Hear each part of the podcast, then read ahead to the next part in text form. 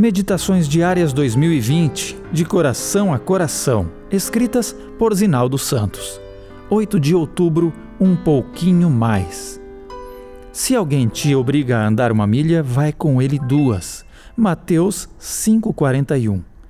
Se você já ouviu palestras destinadas a motivar a busca do sucesso pessoal e profissional, certamente gravou na mente que uma das atitudes importantes quanto a esse propósito é estar disposto a andar a segunda milha.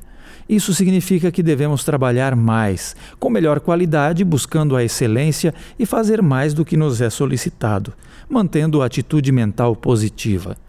Muito antes de os estudiosos elaborarem esse princípio no âmbito pessoal e profissional, Jesus Cristo o fez em outro contexto e em condições nem um pouco favoráveis aos ouvintes.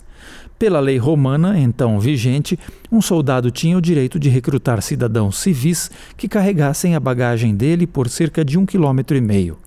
Sendo o solicitante um opressor, inimigo mais forte, quem fosse obrigado a fazer isso não via essa imposição com a menor simpatia. Assim, o conselho de Jesus para que se fizesse o dobro da exigência era revolucionário, como é seu evangelho mencionado numa ocasião em que o mestre abordou temas como a vingança e o relacionamento entre inimigos, o princípio nos lembra da necessidade de superarmos o ressentimento e o desejo de retaliação a quem nos fere. Ao contrário de denunciar fraqueza, essa atitude caracteriza os verdadeiros vencedores sobre os próprios sentimentos.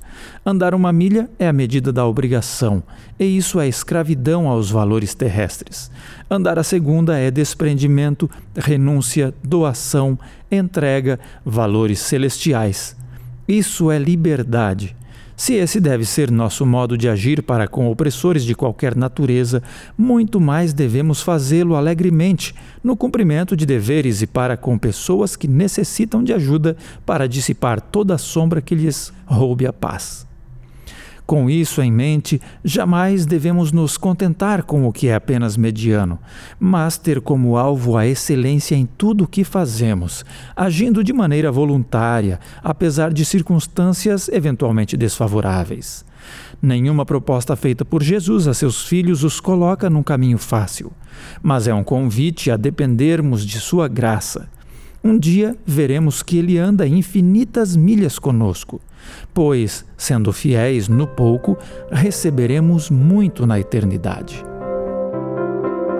Você também pode ouvir gratuitamente os podcasts da Revista Adventista.